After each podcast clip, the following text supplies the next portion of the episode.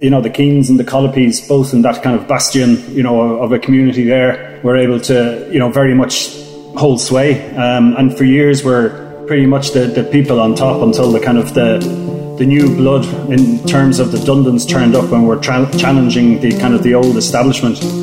It was very much the Kinahan cartel, more or less told the Limerick guys, stop trying to kill each other, just sell the stuff and get on with business. I'm Nicola Tallant, and you're listening to Crime World, a podcast about criminals, drugs, and the sins of the underworld in Ireland and across the globe.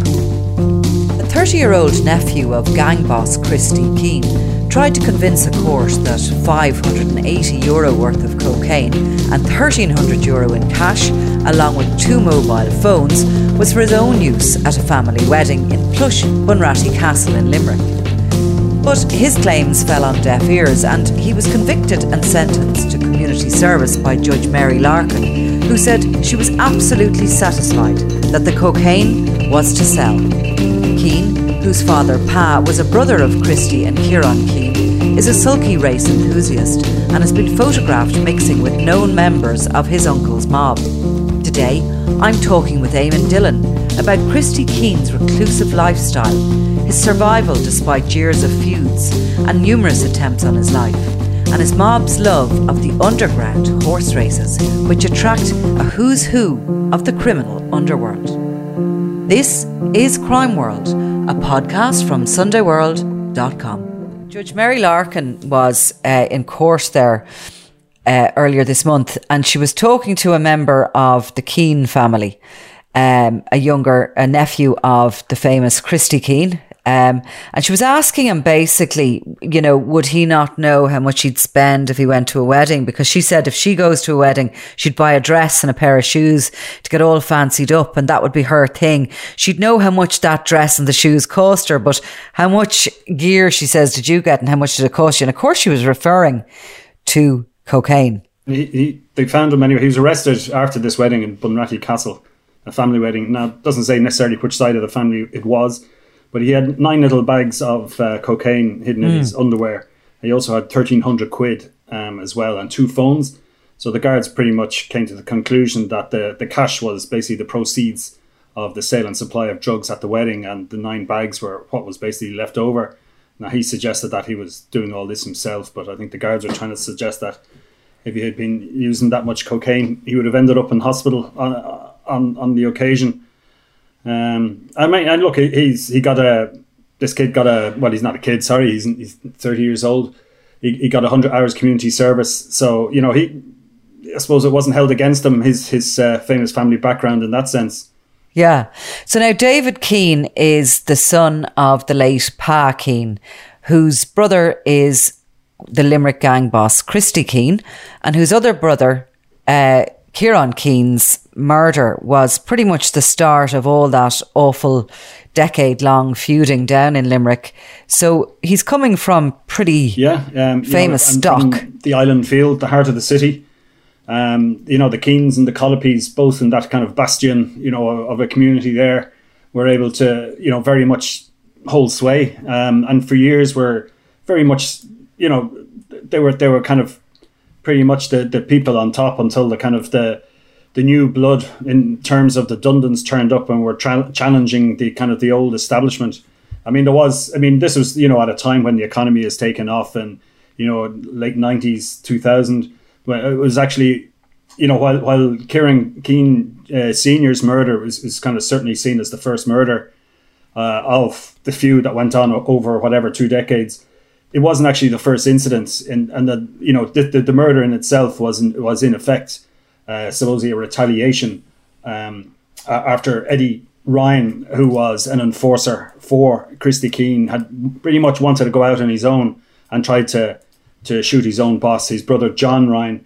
Uh, you know, in particular, had also fallen out with the Collopys as well. Now, both Eddie and John Ryan were both subsequently murdered themselves. Eddie Ryan was shot dead in the Moose Bar in 2002 and Kieran Keane Senior was suspected to be one of the one of the gunmen, and uh, Philip Collopy, one of the, he was the enforcer of the Collopy clan. Uh, they, they were they were the two that were believed to have you know gone into the bar and, and you know there's several shots fired. There's one of these really reckless kind of uh, um, you know, gangland murder murders. You know, it was lucky more people weren't killed. He opened up with an automatic gun inside in a crowded pub.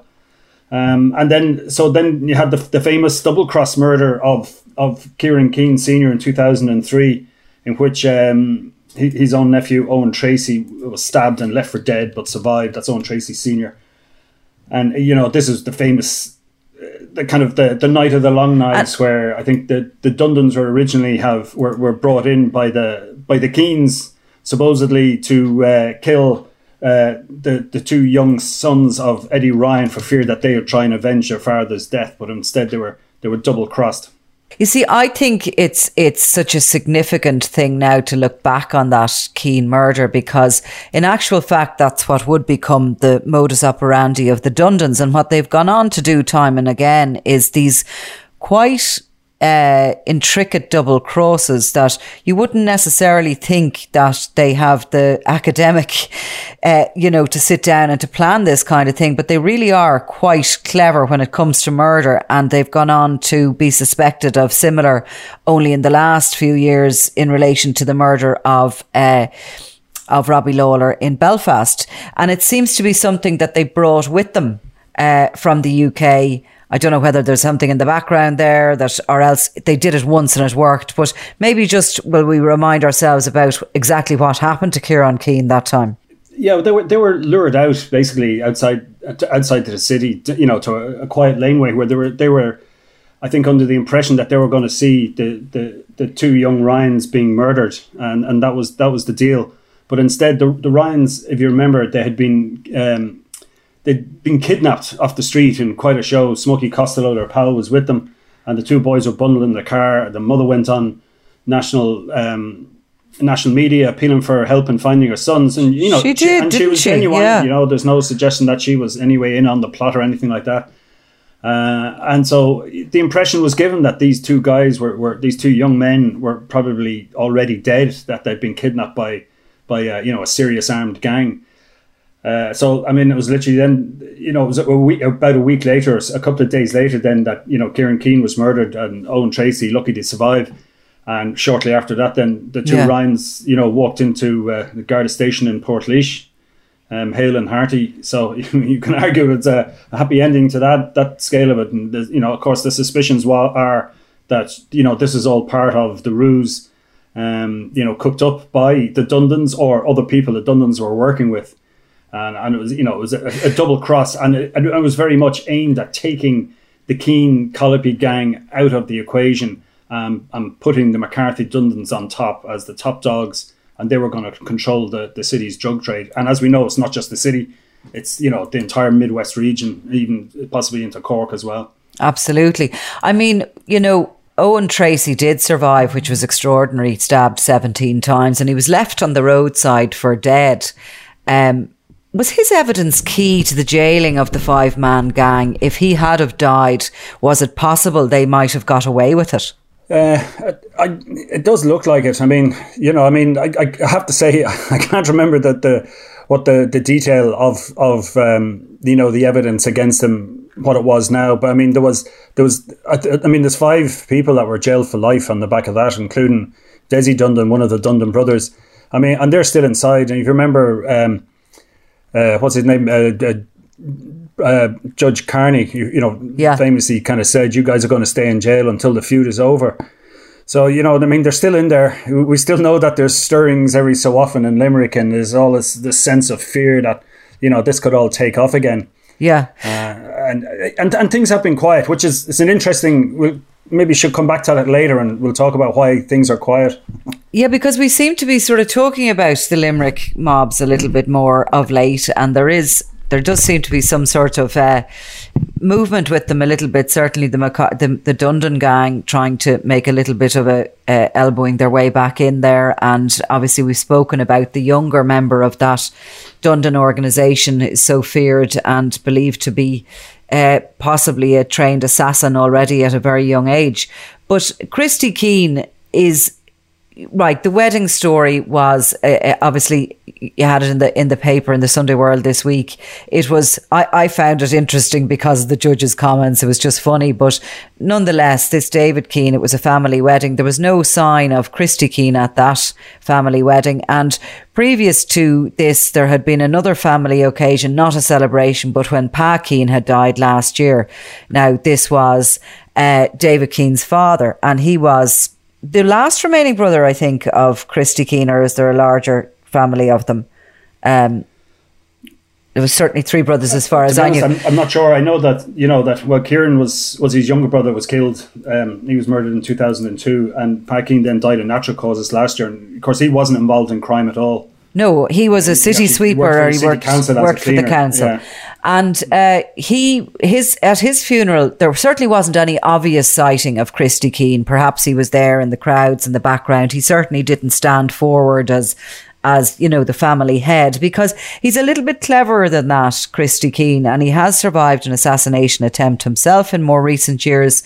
But he's also he he's much much uh, he's a quieter kind of a certainly a guy who has stayed in the background, which has probably helped his survival through all the, the decades of, of war then in, in the Limerick area and between gangs, rivals of his. Yeah, I mean, well, look, I mean, he, he has been lucky. I mean, there was the 2000 uh, Eddie Ryan gun jammed, which is what saved his life, and he was shot again then in 2015. Um, and you now there's there's three people charged with that. They're due in the special criminal court. I um, I, I think it's towards the end of this year or early next year. Uh, so I mean, so that that's that's going to go ahead in the special criminal court. But he he was lucky in that sense that uh, it was his fitness and his good health that he was able to run. he was able to outpace the gunman. Now he was actually shot four times, but I do remember that he, he was out a month later out of hospital we actually photographed him. That's the picture we have him with the, the furry hood that we've used. Yeah. And it's a more recently updated picture um, compared to the, the mugshot, I think, that was used for about 10 years while he was inside doing his time for, for cannabis. Eamon, in a uh, kind of yeah, a Parker jacket, I would describe it as maybe more suitable for men in their 20s. Well, I mean, I'm not really going to get into the fashionista element of it, Nicola. You know, I bet you I have like one. To wear my own uh, fur lined jacket myself the odd time, you know, so I can't really start giving out about other people's choice of clothes. in fairness, uh, but look, I mean, yeah, he, he is he is one of these guys who, by all accounts, you know, you know, the monk famously got his his his moniker because he was, you know, this clean living, non smoking, non drinking type, and by all accounts, Christy Keane very much follows that as well.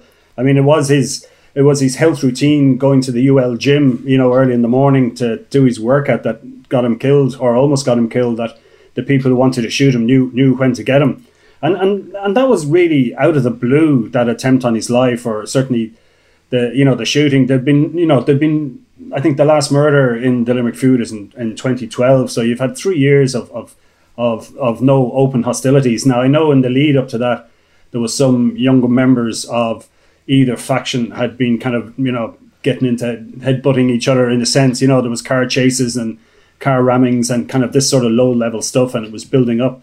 But um, it, it was very much it went it went against it, it kind of went against what was expected of them of both you know gang leaders in that you know it was pure feud. I remember one source telling me at the time, and that's how they described it. It said nothing to do with business. It was just pure hatred Right. You know, somebody wanted to shoot him and wanted to, you know, to cause him pain or kill him, and had nothing to do with selling drugs. You know, because when, like, I suppose, I go back to what I said earlier. The reason why we had this kind of lull and peace, you know, stuff that you've written about as well, you know, about Eds and, and, and Fat John McCarthy. Uh, you know, they had become close to Thomas Bomber Kavanagh at this stage, and it was very much the Kinahan cartel, more or less, told the Limerick guys, "Stop trying to kill each other, just sell the stuff and get on with business." And you know, and I, I think you know the, the fact that there's been no retaliation since then is is is indicative of that you know the message involved was taken to heart, and and certainly you can argue that you know some of the people you know that are thought to have been behind it we now know would be considered a little bit isolated now from the McCarthy Dundons.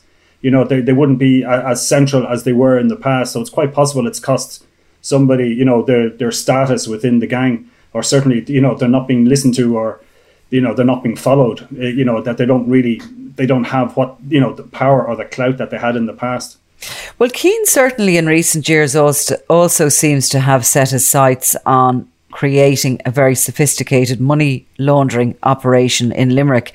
And he was certainly linked to some raids on, or he was associated with raids on uh, some car dealerships in the area. Um, it's like as if he's matured, I think, into probably. a more professional style criminal than the one he was when it all kicked off and when his brother was being killed and when, as you say, pure feud, that sort of hatred, that personal vendettas against one another, they they've matured nearly like a fine wine into uh, way more sophisticated drug outfits. Well, I, I, look, I mean, in, in normal commercial world, if you don't adapt your business models, you don't survive. And I, I, you'd imagine in the underworld, it's a little bit sharper than that. That you know, you got to be, you know, to use corporate speak, you got to be agile and you got to be ready to move with the times. And so, look, I mean, if you're making if you're making good money, and we can safely, you know, believe that the likes of Christy Keane is a multimillionaire at this stage. Not that you'd know it. I mean, you know, his his house is a Uh, you know, a very modest, you know, house in a, in a relatively, you know, quiet part of, of Limerick. It's beside beside the railway track, you know. But I mean, it's it, it, you know, it looks to all intents and purpose, purpose like a, a leafy middle class suburb where he lives. So I mean, we know we know he enjoys his trips away to Spain. I'm sure he does, you know, other things with his money. He's certainly into um, I know in the past we, we've had him at um, sulky racing, you know, pony trotting and this this sort of thing. He enjoys his pursuits in, in that regard. And of course, he was involved in, the, you know, that um, wasn't it the kidnap of the the the greyhounds. Now, when I say he was involved, he, he was credited with being the middleman who helped sort it out and get the dog rescued and brought back home safely. The kidnap of the speedster Clare's Rocket from its owner Graham Holland's yeah. training yard in Tipperary, which happened in 19, or sorry, 1916. Where am I? I've lost a century there, not even a couple of years or months. I, I actually need to sleep. That's really bad. Anyway, this happened back in 1916, people who like history shows. Uh, in December of 2016, and uh, Keane was one of four men arrested, but he actually did come back with this uh, with this greyhound and who had been up for ransom. Uh, had, having had a greyhound myself, I did feel terribly sorry for that poor creature as he was out there. God knows what was happening to him. But coming back to something you mentioned there, because I did want to ask you about this, and I'm fascinated by this sulky racist stuff because actually David Keane who was the guy caught at the wedding with uh, thousands of euro of cocaine for his own use, uh, plus a few bob to spend on drinks, uh, as he would say himself. But um, he's involved in the sulky races. That seems to be one of the activities he's been involved in. He's been pictured with certain members of the Keane gang who, unlike Christy, are before the courts. So we won't go into uh, who they are or what their charges are for the moment until the, those trials get underway. But what is this sulky racist stuff and what is the attraction with crime gangs to it? Because you often seem to be, I often seem to be reading stories you have about that they're, they're involved in this. I, like I've never been at the sulky races. Have you? I, uh, not in recent times, but no. in, in, the distant past, I was I was at a few when I, I, guess I would be uh, able to be a bit more incognito than I would now. Right. Um, but yeah, I mean, look, it's it's it's just it's usually run over over a certain distance, probably about a mile, or usually it's a mile. Um, uh, and it, it's basically a two-wheeled cart, you know, for lack of a better word. It's like the official version would be known as harness racing, right? Which is it's the biggest form of horse racing in the likes of France and Canada. Um, the, the, the, the, you know, the biggest the, form of horse used, racing, you know, like as in at all the major uh, stadiums and stuff. Yeah, it'd be the biggest kind of horse racing sport in in France. It'd be bigger than you know what normal horse look racing. at as horse racing in Ireland. Really? You know, like in and in, in the states, it's huge as well. You know, the, the, the harness racing as they call it. Here here we, we know it as, as sulky racing. It's a sulky is is the two wheel cart, and you have yeah. your pilot or your jockey um, sitting on this very lightweight frame. And it's harnessed onto the horse, and they just go flat out. And it's very much, a, you know, it's a one mile, it's a sprint. Um, but like you see, yeah, I mean, look, geez, we've had um, you know people named in the High Court as as uh, members of the, the Kinahan gang, you know, who yeah. are huge enthusiasts. Their Facebook is full of all these ponies. Um, and and uh, you know there always has been. We know Troy Jordan was an, you know was big into it as well. I mean, I'm sure there's an element of uh, it's the underworld's kind of golf club. You get to know people, you get to meet them in a social setting, have a chat, figure out if you like them or not. You know, and you might meet up later, do business another time.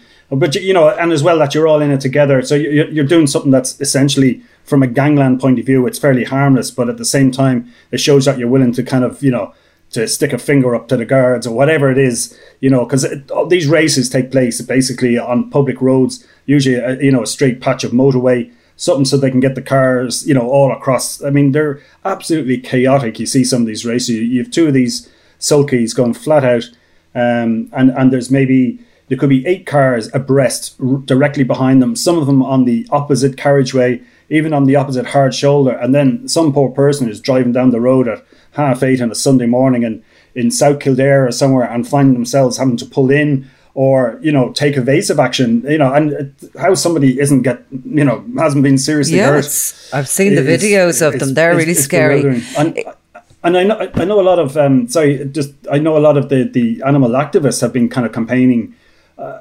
fairly, you know, hard behind the scenes, trying to lobby, uh, you know, different local guards where there's a hotspot, and they've managed to move on some of the races. So, I mean, there would have been places that would have been used on a regular basis, um, and they've kind of had to move around the country a little bit. But there'd be, you know, you could you'd have people from Sligo and people from Cork turning up to to race their horses in you know in Dublin, in Kildare, in Meath, or in the UK. I mean, the guys are going abroad. They're racing you know, and, and it's all it's all really well organized. You know, there's a round one, there's the heats, there's the different classes, there's money put down, but you know, like like horse, unlike horse racing, the official stuff and the official harness racing is not entirely regulated. So, I mean, you know, uh, there's one veterinary expert was telling me about some of the different drugs they use to, to allow the horses, you know, get more oxygen through their lungs, but it kind of clots the blood, and and sometimes these horses just drop dead. You know, despite all the, the huge care and attention that they give and you know and, and you see these guys putting up their their their tiktok videos of their their favorite horse or a pony and yeah. you know they're under their little warm lights and they got their blankets on you know and they're they're they're they're being mollycoddled to a point, but then they're absolutely run flat out. A lot of them are only a year or two old. Their their bones aren't really able to take the hard, the you know the hard surface of the road, and you know the the the animal welfare people feel this is really cruel um, and the lack of regulation, you know, and the and the danger of the roadside thing as well. But that makes a nice little mix for people who are on that side of the law. It's a way of, you know, it's not a golf club, you know, but there is a kind of a membership bar. Yeah. You know, you've got to show that you're willing to be a little bit out there. So it's a good way of kind of meeting like-minded people. So just as you were describing this, there was a question rattling around in my head, and I thought, oh, that answers it. There is no sort of corporate area or corporate boxes when it comes to sulky racing. If this is all organised on the side of the road, is there any of it kind of uh, in like official legal done in? Is there not some of it done up in Laytown? Is that my imagination? No, there, there is there is um there is a harness racing track in Ireland. I yeah. Mean, but it's a it's a very much a minority sport here. I mean, they're they're they're different horses. I forget. Sorry, I forget the name. I know I originally Kildare man, but I forget yeah. the name of them. But they're not they're not thoroughbreds. They have a different gait. Um, you know, they they they they, they the horses are trained to trot rather than gallop. You know, so they're not you know kicking the the, the pilot on on the on the the sulky behind them. So it's it's a very different you know, it it's is. a different form of horse I'm racing. sorry, what I'm thinking of is just completely and utterly different is the Laytown races on the beach, which is just a completely different thing altogether. Um, so, like, they meet at these events, they have a bit of sport, presumably they have a bet, conversations can happen, and it's a kind of a little underworld sporting event, essentially. Yeah, and like, without a doubt, you know, I mean, and like the, the, odd time we, you know we've managed to catch one or two of these guys on on on film or in photographs at, at these things. But i mean a lot of them are quite happy openly you know talk about on their facebook and you know it's it's there really for anyone to see. I mean they're not too worried about being caught. But i mean i, I remember even you know 20 plus years ago um i can't even remember the guy's name. Uh, a fellow was shot dead at the time. I think he was ex-ira man. Um, and you know and, and the sulky the sulky was were, were lined up against the wall in the house. You know, I mean, it was it was always that kind of, you know, attracted, you know, that element. Uh, you know, the people within the, the, the underworld. Now, there's plenty of people I'm sure involved, like you know, who just you know they're into it because they love it, and you know, and they they don't want to necessarily get involved in a whole regulated sport and all the rest. And you, that's you know, it's a you know, it's a, an element of if, to get boring about it, well, that's up to them in a sense. That it's up to them to be socially responsible. They're probably breaking traffic laws. Yeah, and well, they know, certainly are if they're illegally animal closing main but, roads for it. I mean, like surely the setup of it, and it takes more than just two sulkies with the little carts behind them. Like, I mean, a big cr- group must, you know, converge on these roads, and uh, surely it's kind of obvious when it's about to happen, is it not? No, they, to be honest, like having been at them, it you know it's it's you, you have to be part of the group. You have to know when and where it's on, and and it forms pretty quickly, and it's gone again very quickly. Really? You know, I and when were you? What one were you at? It, I was. It was. I'd say it was in. It was in Limerick, and it must have been 2004, 2005, and you know, again, there was. Um, I forget who we were after. Someone in particular at the time. We were told that they were likely to be there and it was on the dual carriageway um, coming in, in, into the city from the Ennis side. Um, and it just you know, and again, I you know, I got there and it was over in three minutes. You know, right. having spent you know whatever two hours getting there. Right, the whole thing was done and dusted and, and gone. People dissipated. You know, there was no hanging around.